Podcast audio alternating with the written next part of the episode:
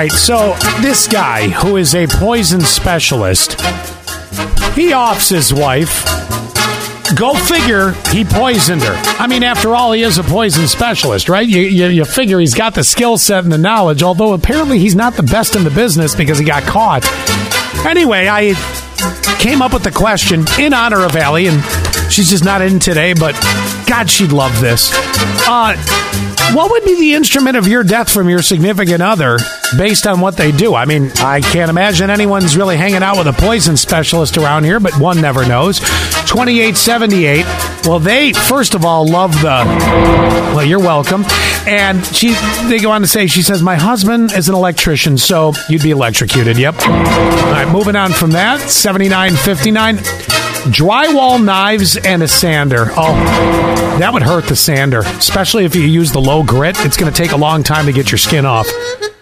Oh, I'm a sick individual. Where did that come from? Uh, and then they would dispose of me behind the rock. You've thought this through. All right, hold on. Moving up for a minute here. twenty-seven ninety-four, a takeout order. What?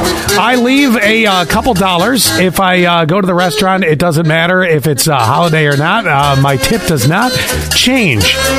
Oh, so he'd kill you with a takeout order. I got you. I'm with you. Yeah. Uh, let's see here. Let me see what else I got. Oh, here's one for you from uh, oh six nine six. My guy works in a garage, so he would probably either use the lift to drop a car on me. Oh, my. Or, uh, wait, there's an or. Uh, or use the tire changer to remove my head. Again, you've, you've, thought, you've thought through this.